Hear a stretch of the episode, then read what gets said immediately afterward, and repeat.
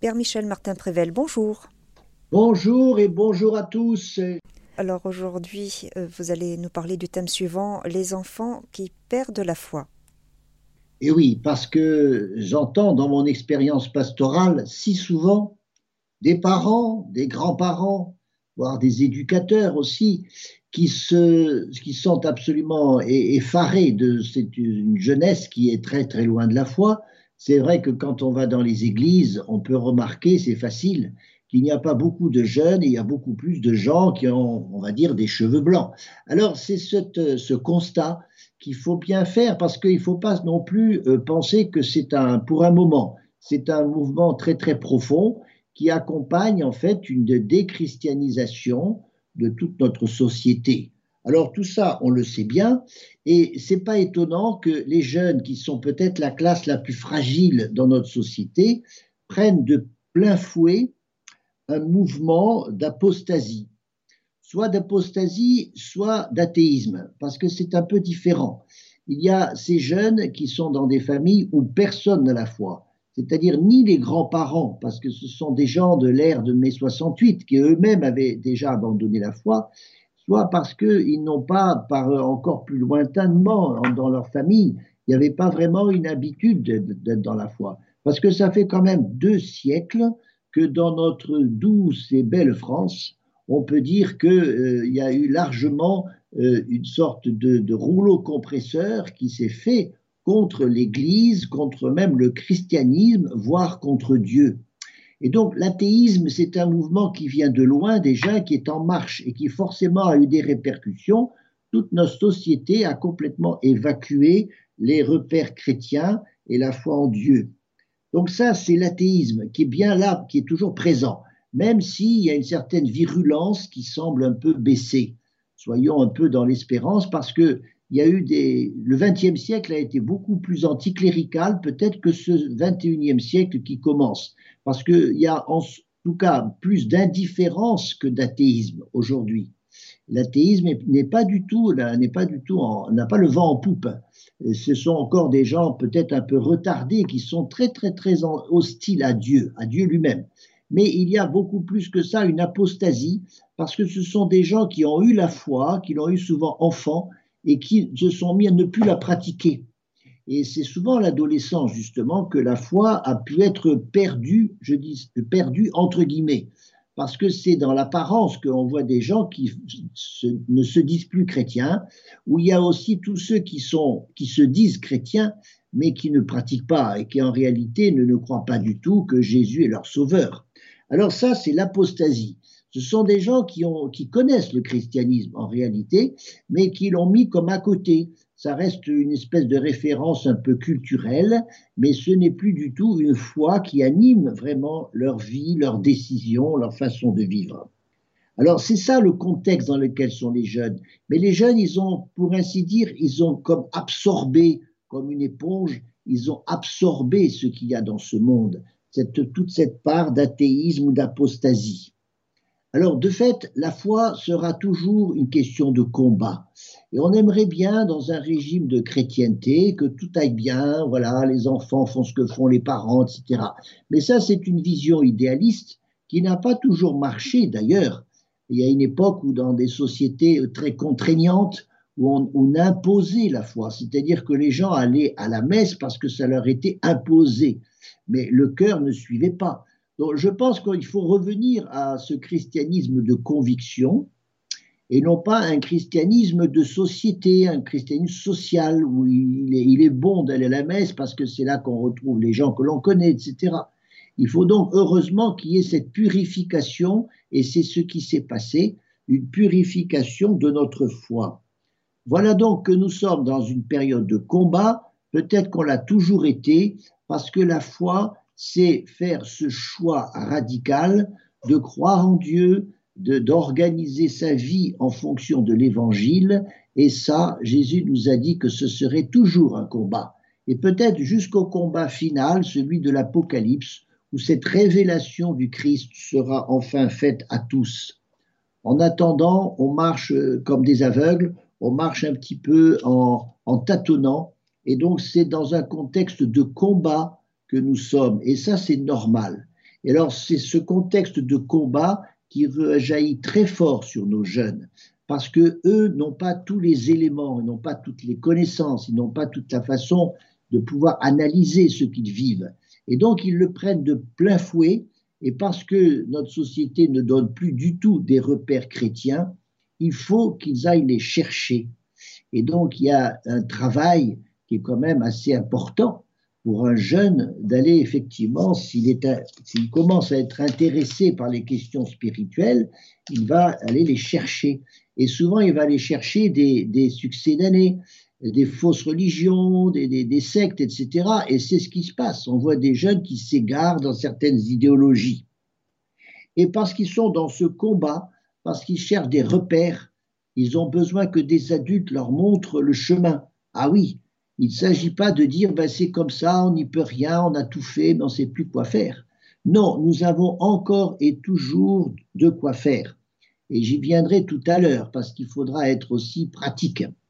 En tout cas, en introduction, je dirais qu'on est en face d'adolescents qui sont bien souvent dans une provocation. Et c'est ça qui nous dérange, parce qu'on prend ces provocations pour de véritables révoltes, des révoltes contre l'Église, contre Dieu, contre les curés, et cetera. Alors que cette provocation n'est qu'une sorte de moyen pour eux de nous, de nous provoquer, c'est-à-dire de nous solliciter, de nous bouleverser parce qu'ils ont besoin de connaître ce qui est derrière les apparences. Ils ont besoin de savoir ce qui est dans notre cœur. Et là, la première chose à faire, c'est surtout, surtout ne pas se défiler. Je sais que c'est difficile de répondre à un jeune parce qu'il va vous répéter des choses qu'il a lues et entendues ailleurs, qu'il a même quelquefois été, il a été comme... Euh, il a été contacté, il a été informé par des enseignants, et cetera, pour, avec des arguments contre l'Église, contre la foi. Alors ça, ça nous bouscule, surtout si on n'a pas pris un peu de temps peut-être pour se former, pour répondre de notre foi. Ça veut dire nous-mêmes avoir une sorte de bon catéchisme, parce que les réponses, vous allez voir, sont souvent très simples, surtout si elles parlent, elles parlent de questions du cœur. Parce que, et j'en viens à ça, au plan théorique, la foi, ce n'est pas uniquement une question de raison, mais c'est aussi une question de raison.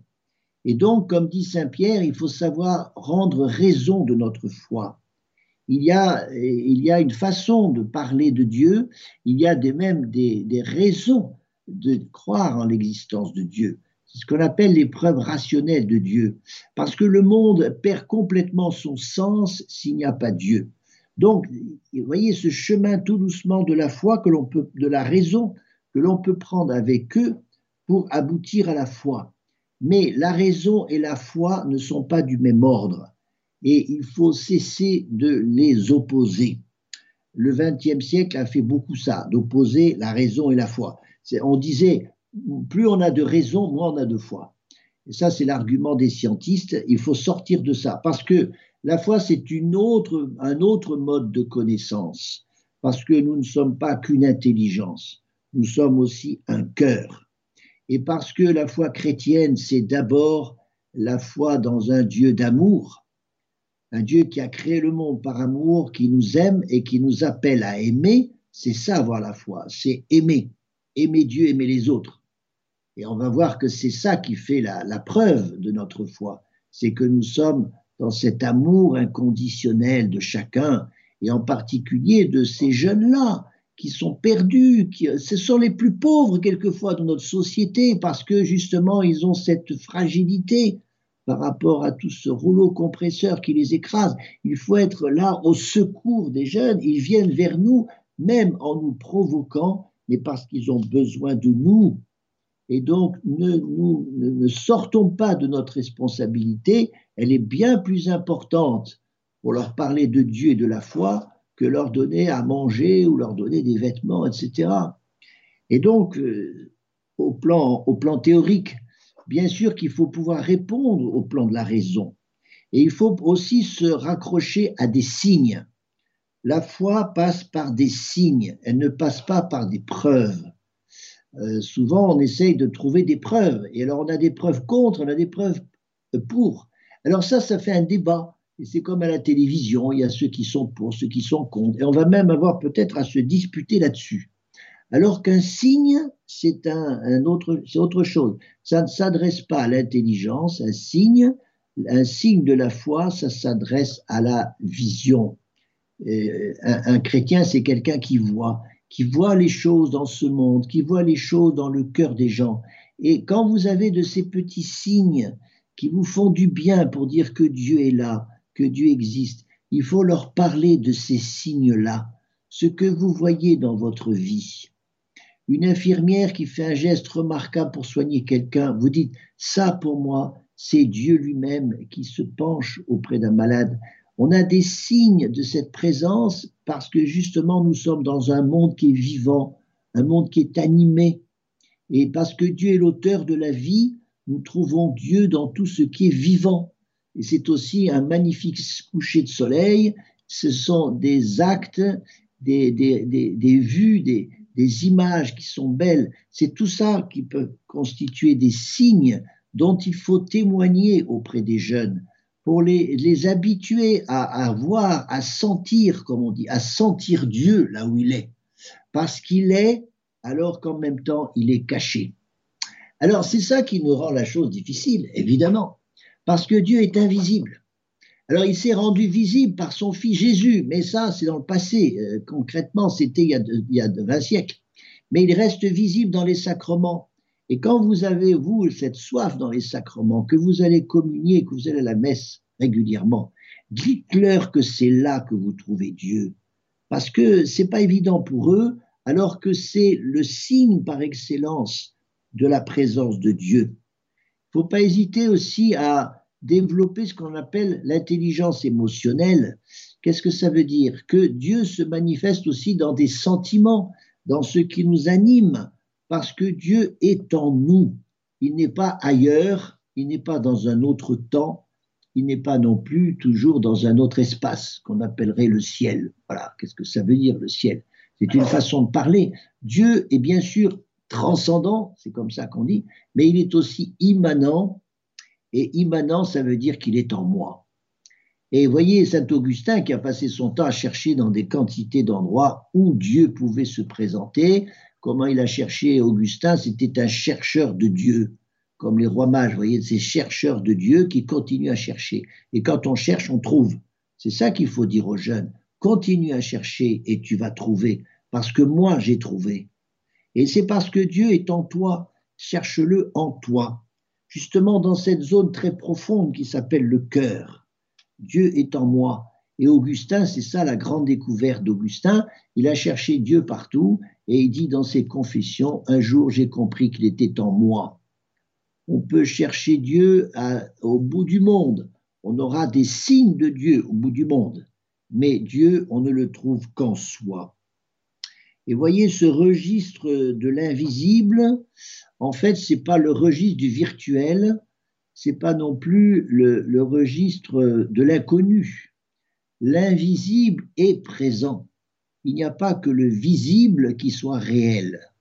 Vous voyez, parce que les jeunes, ils sont dans une culture où on confond le réel et le virtuel. Alors, le virtuel, c'est complètement fabriqué. Et c'est pour ça que si Dieu est dans le virtuel, ça veut dire qu'il est fabriqué par l'homme. C'est, c'est un raisonnement, vous savez, très courant. On dit, c'est Dieu a fait l'homme, mais peut-être que Dieu a fait l'homme, mais l'homme surtout a fait Dieu. Ça veut dire qu'on a inventé l'idée de Dieu. Eh bien ça, c'est entièrement faux, parce que l'invisible est parfaitement réel, il n'est pas virtuel. Et l'invisible, on le comprend encore mieux quand on est dans ce registre de l'amour, ce registre de l'intériorité, où c'est un élan en moi qui me pousse à vouloir le bien, à vouloir le bien des autres. Ça, c'est l'amour. L'amour, c'est vouloir le bien des autres. C'est ce registre où je cherche la paix et où je la construis. C'est le registre où je cherche la joie et je la rayonne. C'est tout ce registre-là qui fait le registre de la foi. Peut-être qu'on peut leur parler aussi de ce qu'est la foi dans le sens de la communion des saints, c'est-à-dire qu'il y a un monde qui existe, c'est le monde de Dieu, le monde des saints. Et quand ils ont eu l'épreuve de passer par la mort de quelqu'un, la mort de leur grand-mère, de, de, de, d'un ami, et cetera. C'est un excellent terrain aussi, le terrain de la mort, pour leur dire qu'il y a autre chose derrière. Et c'est, ce que, c'est l'expérience des veufs et des veuves, peut-être que vous l'êtes vous-même, vous êtes comme habité parce que vous avez vécu une vie d'amour de nombreuses années avec quelqu'un. Quand il n'est plus là, quand on dit qu'il est passé de l'autre côté, on reste en relation avec lui, alors qu'on ne le voit plus, on ne le sent plus, on ne l'entend plus. Et pourtant, on est toujours en relation avec lui. Et on peut même lui parler. C'est ce que font beaucoup de veufs et de veuves. Ils parlent à celui qui n'est plus là. Eh bien, c'est la même chose avec Dieu. On est des veufs de Dieu. Voilà, on est des veufs de Dieu. Il a été avec nous, le jour où il nous a créés, puis il est parti, il n'est plus là. Et pourtant, il est là parce que l'invisible est là. C'est ça, la foi. Alors, ça veut dire qu'en pratique, c'est vrai qu'il faut savoir nourrir leur intelligence, tout simplement en répondant à leurs questions. Même si les questions sont un peu difficiles, eh bien, répondre à leurs questions, c'est répondre avec son cœur. La deuxième chose, après avoir nourri l'intelligence, c'est aussi nourrir cette vie de relation pour eux, c'est-à-dire quand on le peut, qu'ils puissent rencontrer des chrétiens. Parce que très souvent, vous savez, on arrive à la foi parce qu'on a rencontré quelqu'un qui avait la foi. La foi se transmet par le témoignage, vous savez, c'est pas par l'enseignement. C'est parce qu'ils vont fréquenter des lieux de pèlerinage, qu'ils vont avoir peut-être la chance d'aller dans un rassemblement de chrétiens. Et c'est comme ça que quand on dit qu'ils perdent la foi, c'est plutôt qu'elle est simplement mise comme dans un frigidaire, elle est dans un placard, mais elle est là tout près. Il s'agit de réouvrir la porte du placard de temps en temps et progressivement, par ces petites réponses qu'ils peuvent trouver là, là, à un endroit ou à un autre, par des réponses, par des rencontres, par ce que vous avez vous-même à témoigner de votre foi, c'est comme ça que tout doucement, la foi se remet à vivre, car la foi, en réalité, n'est jamais qu'endormie dans le cœur de quelqu'un. Et les jeunes qui disent « j'ai plus la foi », on l'entend aussi des adultes, c'est faux, ils ne l'ont pas perdue, simplement elle est endormie, parce que la foi vient toujours de l'intérieur, elle vient de notre cœur. Et comme nous ne sommes pas à l'intérieur de notre cœur, il y a tout un, un petit processus pour descendre dans son cœur, c'est ce que fait en particulier la vie de prière. Alors, les jeunes sont capables de prier, tenez-vous bien, ils sont capables de prier, même beaucoup de jeunes prient. Ils prient un Dieu, ils savent qu'il est là-haut, ils ne sont pas toujours directement en prise avec Jésus ou avec la Vierge Marie, mais ils sont sur ce chemin, ce chemin du cœur, ils savent ce que c'est que se mettre dans leur cœur. Quelquefois, ils prennent ces petits temps un peu de, de, de pause dans leur vie, et c'est ça qui est l'embryon de la prière pour eux, qui leur fait aller chercher un peu au-dedans d'eux-mêmes le sens de ce qu'ils sont. Voilà, ça, soyez sûrs que tous les jeunes vivent ça. Et ils sont dans une soif, une soif comme on n'a jamais vu. C'est parce que les jeunes ont bien soif qu'il faut répondre à cette soif. Alors, je disais donc, euh, si un jeune que l'on connaît, un enfant ou un petit enfant, et il est là, il se dit, mais qu'est-ce que c'est que ce monde? Qu'est-ce que ça veut dire? Il y a toutes ces questions de sens qui les perturbent beaucoup, certes, mais ce n'est pas la réponse de l'intelligence qui sera la plus forte, c'est la réponse du cœur. Ce qui veut dire qu'ils attendent de vous d'abord un témoignage. Vous voyez, Paul six disait, notre monde a plus besoin de témoins que d'enseignants. Et ces témoins, ce n'est pas, c'est pas des gens intelligents, ce n'est pas ça. Ce sont des gens qui, par définition, connaissent Dieu et vivent avec lui. Ce n'est pas plus que ça. Et ça peut être des témoins très humbles. Pour cela, n'ayons pas à rougir de notre foi. Ne croyons pas, chers amis, que votre foi, si petite soit-elle, n'est pas en même temps vivante, assez vivante pour dire quelque chose à celui que vous rencontrez. Et regardez dans tout ce qui est de ce registre de l'amour, comment vous pouvez témoigner pourquoi vous aimez votre mari, votre femme, pourquoi vous aimez tel ou tel enfant, pourquoi vous aimez des gens de votre famille, Pourquoi vous travaillez tous les jours, quelquefois, sinon pour venir justement en aide à votre famille? C'est ça qui fait le ressort de votre vie. On, on témoigne de ce que l'on vit, pas de ce que l'on croit ou de ce que l'on pense. C'est pas, c'est pas ça le registre de la foi. Et quand on témoigne, on ne dit pas « les chrétiens pensent que ». On dit « je vis comme ça ». Et c'est ma façon de vivre avec Dieu, avec le Christ, avec la Vierge Marie, qui témoigne par lui-même, ça témoigne tout seul, ça témoigne de ce qu'est Dieu, de ce qu'est Jésus, de ce qu'est Marie. Et donc c'est parce que c'est une rencontre que j'ai faite de Dieu que je peux en témoigner. C'est donc j'ai rencontré Dieu. Voilà. Et voilà pourquoi, et voilà comment ça se passe dans ma vie. Alors, chers amis, vous n'êtes peut-être pas des parents, les uns ou les autres, mais beaucoup d'entre vous ont eu des enfants. Et ils sont peut-être des grands-parents. Ces enfants dont on parle, ce sont encore des jeunes, des gens qui sont à, à, à, à l'entrée de la vie adulte. Et c'est parce que c'est une période extrêmement délicate pour eux, parce que justement, ils ne trouvent pas aujourd'hui dans notre société ces repères forts pour construire leur vie. C'est encore la famille qui reste le, ce dernier rempart pour protéger des jeunes, pour les enseigner, pour leur apprendre ce que c'est que la vie, pour leur apprendre ce que c'est que l'amour. Et vous savez, il y a tout ce volet, tout ce volet qui est très important à l'adolescence, qui est la découverte de l'amour, de la sexualité, de cet attachement qui peut se faire entre un homme et une femme.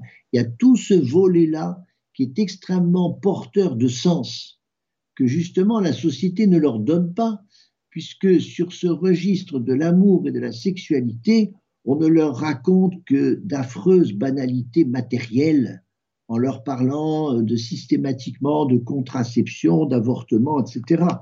C'est tout ça qui abîme énormément la sexualité. Or, ils sont en attente d'un sens très fort sur ce que ça veut dire, parce qu'ils sont justement dans cet élan de la puberté qui, leur, qui, leur, qui, qui les pousse à comprendre ce qui se passe dans leur corps et aussi dans ce, ce besoin qu'ils ont de découvrir l'âme sœur. Et c'est parce que c'est très présent à l'adolescence que c'est là un moyen extraordinaire pour leur parler de Dieu. Comment Dieu a inventé la sexualité comme une chose bonne. Il y a tout un message, vous voyez, à partir de la sexualité qu'il faut absolument leur tenir parce qu'on ne leur tient pas ce langage dans le milieu scolaire. Alors voilà, il y a ce terrain-là qui est le terrain souvent des éducateurs, des catéchistes. Et vous savez, il faut commencer tôt, hein, cette histoire de sexualité. Il ne faut pas faire ça à quinze ans, c'est, c'est trop tard. Il faut le commencer très tôt. Mais en dehors de ce terrain qui est très particulier, il y a votre responsabilité de parents ou de grands-parents. Alors, j'y viens parce que je vois beaucoup de parents qui font, qui, qui, qui, dans, dans lesquels se, se passe une certaine culpabilité. Parce qu'ils ont à peu près fait ce qu'il fallait. Ils ont emmené des enfants à la messe le plus souvent, et puis ils les ont mis au catéchisme. Souvent, mais pas toujours, ils ont eu ce bonheur de vivre la prière en famille. Alors voilà un autre terrain qui est très riche pour les, pour les enfants. Alors c'est très fort au niveau des enfants, il ne faut pas le louper, mais ça peut continuer à l'adolescence. Comment une famille est un lieu où on se retrouve tous ensemble euh, euh, sous le regard de Dieu. Et ça, vous voyez, ce n'est pas uniquement le registre qui dépend du curé, qui est de la messe, de l'église, la messe du dimanche, et cetera. C'est dans la famille, la petite église domestique, que l'on peut déjà imprimer quelque chose de très fort de ce qui se vit selon la foi. Et quand l'adolescent est à côté, qui boude, qui ne dit rien, rassurez-vous, il écoute, il entend. Et quand vous priez devant lui, quand vous priez avec les plus petits, alors que l'adolescent est encore à côté, qu'il a envie de faire autre chose, dans, avec douceur, continuez dans la patience et dans la fidélité à prier en famille. Voilà, sexualité, prière en famille, voilà des, des, des mondes, vous voyez, où là, l'adolescent peut recevoir de très belles choses. Et donc, ne soyons pas dans la culpabilité parce que nous n'avons pas fait ce qu'il fallait, et c'est quelquefois le cas. Mais en tout cas, nous ne l'avons pas toujours bien fait. Mais n'ayons pas cette, euh, cette exigence hein, de, de, de perfection. Bien sûr que l'on n'a pas été parfait, et que même notre comportement n'a pas toujours euh, traduit ce que veut dire l'Évangile. Parce que l'Évangile se témoigne que dans la mesure où il est vécu. Sinon, ça reste, vous savez, une belle théorie ou une utopie. Il y a tellement de gens qui pensent que Jésus, c'est un utopique. L'Évangile, c'est utopique. Aimez vos ennemis, et cetera, faites du bien. Tout ça, c'est pas ce qu'on voit dans notre monde. Ça veut bien dire que l'Évangile doit être montré dans ce qu'il est vécu pour être cru. Vous voyez, c'est parce que c'est vécu que ça peut être cru. Et donc, ça ne nous renvoie que finalement à ce que nous vivons nous-mêmes et comment nous en parlons à ces jeunes. Et la culpabilité, c'est une question de... La culpabilité, ça vient du démon. De dire, tu vois, tu n'as pas fait tout ce qu'il fallait, c'est donc ta faute, tes enfants n'ont pas la foi. Et ça, on ne fait que s'enfoncer. Il y a au contraire avoir une confiance dans ce qui a été semé. Parce que nous, les parents ou les grands-parents, nous sommes des semeurs. Nous ne faisons que déposer des graines et c'est Dieu qui fait pousser. Et vous savez bien que la récolte ne se fait pas immédiatement après les semailles. Pourquoi avoir cette impatience que nos jeunes soient très vite dans la foi, deviennent des grands chrétiens? La foi, dans la majorité des cas, ce n'est pas ce qui se passe, bien sûr. Mais ça n'empêche que la foi a pu être enseignée. Et on sait ce qui se passe quand on les a mis au catéchisme, mais c'est loin d'être suffisant. C'est pas ça qui fait la foi. La foi enseignée doit déboucher sur la foi expérience. Il faut que eux-mêmes maintenant se mettent à faire l'expérience de la foi. Et dans l'expérience de la foi, il y a justement le doute, le doute, la remise en cause, parce que ça, en principe, ça prépare des, ça prépare la terre pour que la semence soit à nouveau ressemée. Et donc, la foi enseignée donne la foi d'expérience et c'est après qu'elle devient la foi vécue. C'est parce que l'on a fait une rencontre de Dieu à travers des personnes, bien souvent, que ensuite ce désir de rencontrer Dieu, ce désir de vivre soi-même cette foi se met en place progressivement. Et c'est ce qui se passe dans toutes les conversions. Il y a des conversions de jeunes, vous savez. Parce que ce n'est pas simplement dans les familles chrétiennes qu'il y a des jeunes qui deviendraient chrétiens.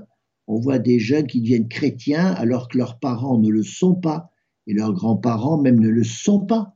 Ça veut bien dire que s'il y a des conversions, ça veut dire que le Seigneur s'occupe des jeunes. Nous ne sommes pas les seuls responsables de nos jeunes.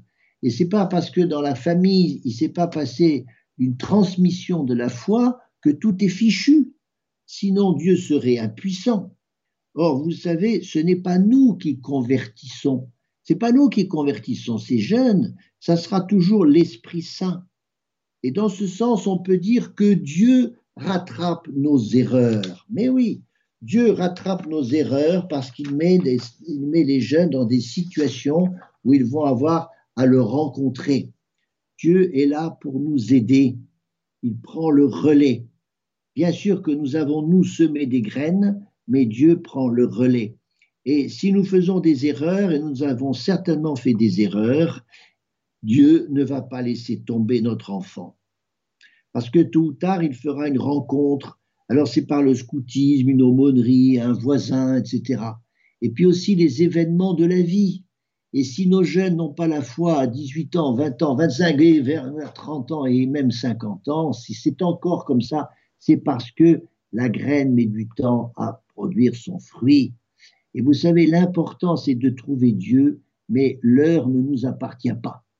L'heure de la rencontre ne nous appartient pas. Quelquefois, c'est sur un lit de mort.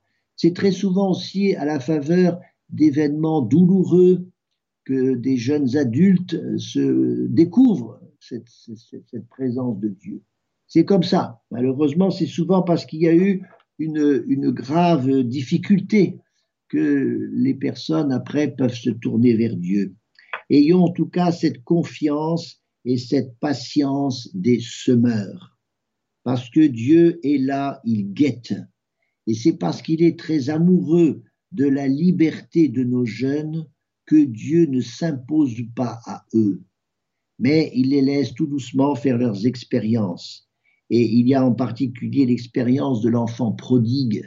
Vous savez, cette belle parabole dans l'Évangile, on voit que l'enfant prodigue, c'est un jeune enfant prodigue, hein, c'est un adolescent, un adolescent qui est à peine un jeune adulte peut-être.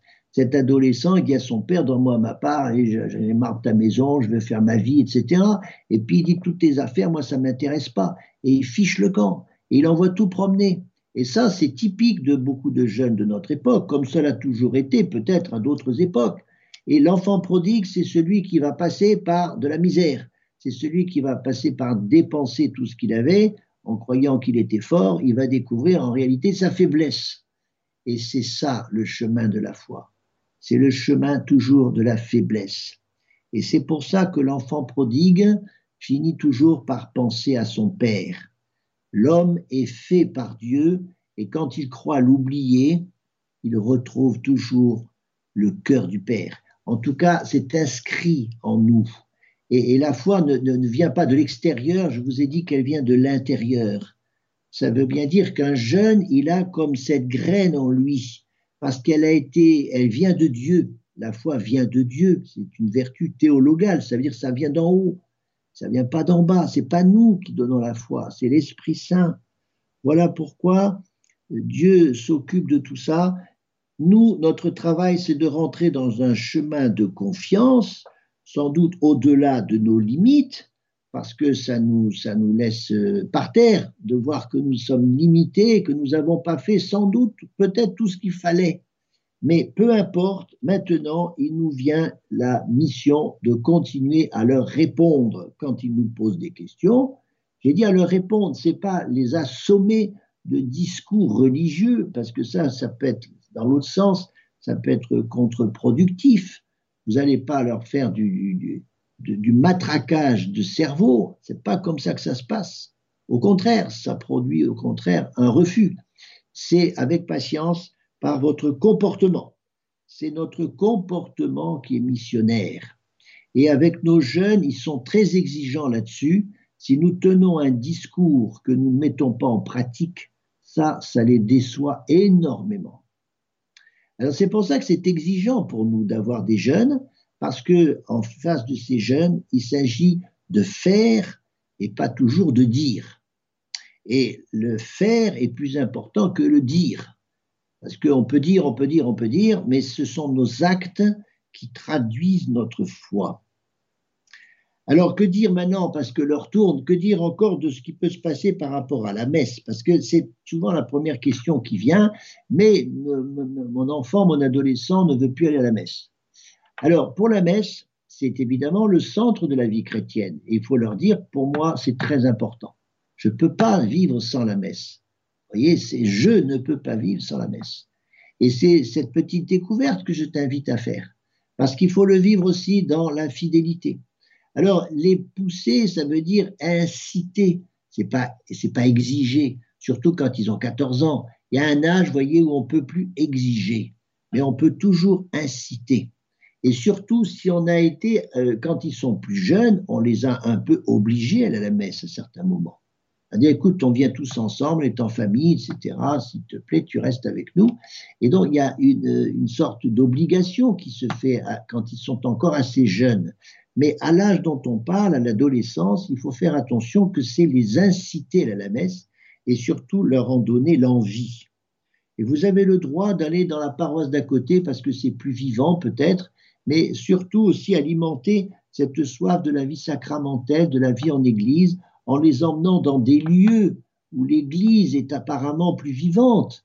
Ils ont besoin de le voir. Et c'est pour ça qu'il y a toutes les rencontres d'été, les pèlerinages, et cetera. Il faut se renseigner là-dessus parce qu'il y a des propositions qui sont vraiment très bien adaptées pour les jeunes. Et on voit beaucoup de jeunes qui se convertissent dans ces lieux, dans ces camps d'ados, dans les camps de scouts, et cetera, recherchez tous ces lieux et proposez-les vraiment à vos adolescents. Voilà notre travail de parents. Le travail de parents, c'est d'abord de vivre complètement ce qu'est toute la vie évangélique. Euh, ça veut dire, s'il vous plaît, que ça nous condamne à être des saints. Voilà. Et je crois que les enfants de saints deviennent plus facilement des saints, c'est tout. Donc vous voyez, l'exigence, elle est là, une certaine radicalité pour nous à ne pas simplement tenir un discours ou n'avoir que de bonnes intentions. Soyons cohérents avec ce que nous demande la foi. Aujourd'hui, c'est ça qui nous est demandé, parce que ce n'est plus notre société qui porte la foi comme ça se passait autrefois. Les parents, autrefois, confiaient facilement l'éducation de la foi à d'autres personnes. Aujourd'hui, ça leur revient en pleine figure, c'est à eux de porter ça. Voilà, parce que ce n'est pas à l'école ou ailleurs qu'ils vont trouver ça. Petite question peut-être, je, je fais déjà des questions peut-être à votre place. Quand un des parents n'a pas la foi, alors ça met tout par terre, parce qu'on voit bien les adolescents qui disent à leur mère, « Oui, toi tu vas à la messe, mais papa il ne va pas à la messe. Eh » Ben moi je ne vais pas non plus, je fais comme lui. Alors ça peut faire un contre-exemple. Et c'est pour ça qu'il faut avoir des règles claires entre les parents, bien sûr indépendamment de l'enfant. Il faut être clair, il faut que le père ne fasse pas évidemment une sorte de, de, de, de remonte-bretelle systématique et de, de, de contradiction, hein, parce qu'il faut qu'il sente que pour l'enfant, c'est dans la liberté de l'enfant qu'il faut travailler.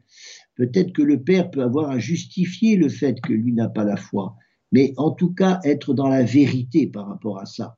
Et pour l'autre parent qui a la foi, je dirais que ce qui lui incombe, c'est d'avoir doublement la foi. Voilà, l'équation est simple. Si l'un des parents n'a pas la foi, il faut que le conjoint croyant, lui, il ait une double foi, tout simplement. Et en face, il y a la liberté de l'enfant qui va faire très très bien la comparaison. Vous voyez, on ne lui impose pas ça, mais il le fait de lui-même. Il voit sa mère qui vit avec la foi, la messe, et cetera. Il voit son père qui vit sans ça. Et rassurez-vous, il faudra peut-être quelques années, mais l'enfant va faire son chemin avec ça. Et donc, ce n'est pas peut-être un obstacle en soi, sinon que ça pousse le parent croyant à l'être encore mieux. Voilà. Et donc, c'est comme ça aussi qu'il se passe quelque chose de beau entre ce parent croyant et ce jeune. Et pour terminer, pour ce qui est des grands-parents, alors là, il y a un travail énorme. Parce qu'aujourd'hui, c'est souvent les grands-parents qui peuvent avoir la foi et les parents qui sont embringués dans tout le matérialisme, le travail, et cetera. Pour eux, c'est passé complètement euh, euh, à, la, à la trappe. Alors, ce rôle des grands-parents prend de plus en plus d'importance, parce que je connais beaucoup de jeunes qui sont curieux de la foi des grands-parents et qui les interrogent. Et quand ils sont en vacances, il faut là être absolument clair. Il faut soi-même, eh bien, on bénit la table pendant que les enfants sont là. Voilà. Les enfants, ils ne vont rien vous dire, ils vont voir leurs grands-parents qui bénissent leur repas, qui vont à la messe, qui disent le chapelet, et cetera. Leur façon de vivre la foi, ils, la, ils, le, ils le vivent non pas de façon cachée, mais de façon visible. Non pas qu'ils s'imposent à l'autre, mais de façon visible.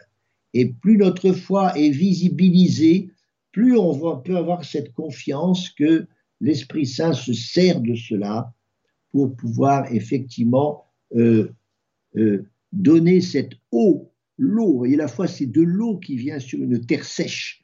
Eh bien, les jeunes, s'ils sont cette terre sèche, voyez, soyons sûrs qu'ils attendent cette eau, cette eau bienheureuse, cette eau bienfique, et l'eau ça vient du ciel. Voilà, soyons sûrs que Dieu veille particulièrement sur la foi de nos jeunes. Père Michel Martin-Prével, nous avons une auditrice qui souhaiterait intervenir, il s'agit de Monique. Monique, c'est à vous. Euh, bonjour Père et merci pour cette très belle émission. Euh, oui. Il y a une question que je me pose lors de chaque Noël particulier. Lorsque mon petit-fils m'accompagne, il a vingt-cinq ans maintenant, mais il fait cela depuis son enfance, il m'accompagne à la messe de Noël, car avec ses parents, ils viennent chaque année lors de Noël. Et il, euh, il m'avoue depuis son adolescence que sa croyance en Dieu, bon en fait, euh, il ne va jamais, il, a fait, il est baptisé, il a fait sa communion, et, mais... il me dit qu'il ne s'est jamais confessé et que jamais, même pour sa communion, on ne lui a pas demandé la confession, ce qui m'a fort étonnée, mais il me, il me soutient cela. Je n'ai aucune raison de le croire, de ne pas le croire. Donc, euh, dans toute la famille, son père, qui donc n'est pas croyant, vous avez vraiment évoqué les cas, le cas qui se produit dans ma famille, euh, sa maman est croyante, mais euh, elle a suivi le mari, c'est-à-dire qu'elle s'est investie dans son travail et dans son fils, elle ne va pas à la messe, le, sauf pour Pâques, pour les grandes occasions. Euh, donc là, à Noël, nous sommes tous réunis et tout le monde, y compris mon gendre, qui n'est pas baptisé et qui n'a pas fait sa communion, tout le monde va à la communion. Et chaque année, je me culpabilise, je m'interroge et je me dis, est-ce que je dois dire quelque chose ou non? Donc personne ne se confesse et tout le monde va, euh, va prendre Jésus. Alors que faut-il faire? Et moi je, je ne dis rien, mais à chaque fois je m'interroge. Alors si vous pouviez me donner la réponse, mon père, ah, ce serait un bonheur. Oui. Alors, ça demanderait une réponse un peu longue, parce que ça, c'est une situation courante que ce que vous dites là. Vous voyez, ça illustre bien ce que je vous disais. En tout cas, pour ce qui est de cette messe de Noël, où il y a tout un, un capital de merveilleux, de, de belles émotions que beaucoup de gens viennent retrouver là, c'est une sorte de mèche qui, qui fume encore. Voilà. C'est une mèche qui fume encore et qu'il ne faut surtout, surtout pas éteindre. Donc, dans cette question d'aller communier alors qu'ils ne se confessent pas, bon, on subit, si vous voulez, les, les suites d'une pastorale qui, pendant trop longtemps, a dit que la confession, c'était, ça ne servait pas à grand-chose, et cetera. Alors, on est en train de retrouver hein, la confession. Vous savez, ça revient, ça vous voyez bien, mais il faut du temps pour que ça revienne. Mais surtout, ne soyez pas dans un juridisme, c'est-à-dire, ah, on ne communie pas si on n'est pas confessé. Parce que eux-mêmes, c'est parce qu'ils ont une conscience qui n'est pas assez éclairée, qu'ils se permettent de communier alors qu'ils ne se sont pas confessés. Mais regardez qu'il y a quelque chose de positif là-dedans, c'est qu'ils ont dans cette communion, euh, vous pouvez en parler avec eux, il y a ce désir quand même de vivre quelque chose avec ce Jésus qu'ils connaissent, parce que vos enfants, c'est des apostats, ils connaissent Jésus, mais ils ne vivent pas avec lui. Mais ils le connaissent, et c'est ça qu'il faut surtout garder comme précieux. Donc moi je dirais que vous allez prier pour qu'un jour tout ça avance et qu'ils découvrent peut-être qu'un jour qu'ils aillent aussi à la messe, à Pâques et à d'autres moments et que tout doucement cette soif euh, revienne dans leur cœur et c'est un peu après qu'on prend conscience de son péché et qu'on a besoin de se confesser. Mais on ne commence pas par se confesser pour avoir la foi. C'est parce qu'on a la foi qu'on a envie de se confesser, vous voyez? Alors ayez simplement de la patience. Et surtout prier pour que cette foi-là grandisse, parce que c'est une toute petite flamme, et le feu, ça peut devenir plus important. Alors soufflez sur le feu, c'est tout. Voilà, chère Monique. Voilà, merci beaucoup Monique pour euh, votre appel. On est au terme de l'émission, je vais rapidement lire un S M S qui est arrivé, ce n'est pas une question mais un témoignage. « Bonjour mon père, merci pour cette belle émission. » Que ça fait du bien toutes ces petites pépites que vous nous donnez. Effectivement, nous parents avons besoin de faire confiance en Dieu, car il est le seul à nous connaître et il vient toujours à notre rencontre, comme dit le livre de la sagesse. J'ai des garçons qui vivent effectivement dans ce monde déchristianisé. J'ai demandé la grâce de, à Maman Marie, dans la prière, de me donner un coup de pouce pour que les enfants aient des emplois du temps qui leur permettent cette année de pouvoir aller à l'adoration. Elle m'a obtenu cette grâce et les enfants peuvent aller adorer Jésus dans le Saint-Sacrement exposé. Je leur explique souvent que dans ce monde bruyant, on n'entend que ce que l'extérieur euh, nous dit et on a du mal à entendre réellement ce que notre cœur nous dit. Et dans ce petit temps, quinze à vingt minutes d'adoration une fois par semaine, leur permet d'apprendre à quitter le bruit de ce monde et à goûter euh, et à essayer d'être soi-même. Mais je vous l'avoue, je passe beaucoup de temps par la prière avant de leur proposer quoi que ce soit, en leur rassurant que moi aussi, jusqu'à la fin de ma vie, je suis en chemin avec eux, car il faut entretenir cette relation, sinon elle s'arrête. Et c'est signé Christelle. Oh, merci Christelle. Vous donnez un très très beau témoignage de ce que justement vous pouvez comme parents à la fois désirer, susciter la foi, et en même temps vous êtes respectueux de la liberté de vos jeunes, et ça c'est très beau. Continuez, continuez surtout à faire la même chose. C'est votre patience qui obtiendra des jeunes avec une très belle foi. Au revoir Christelle, merci beaucoup pour votre témoignage. Et nous avons également un message de remerciement d'Isabelle. Voilà, nous sommes au terme de notre émission. Merci beaucoup Père Michel Martin-Prével. Voilà, au revoir, que le Seigneur vous bénisse tous. Merci, à très bientôt. Au revoir. Chers auditeurs de Radio Maria, c'était l'émission Famille, je vous aime avec le Père Michel Martin-Prével. Notre thème d'aujourd'hui, les enfants qui perdent la foi. Et vous pourrez réécouter cette émission en podcast sur notre site internet w w w point radio maria point f r.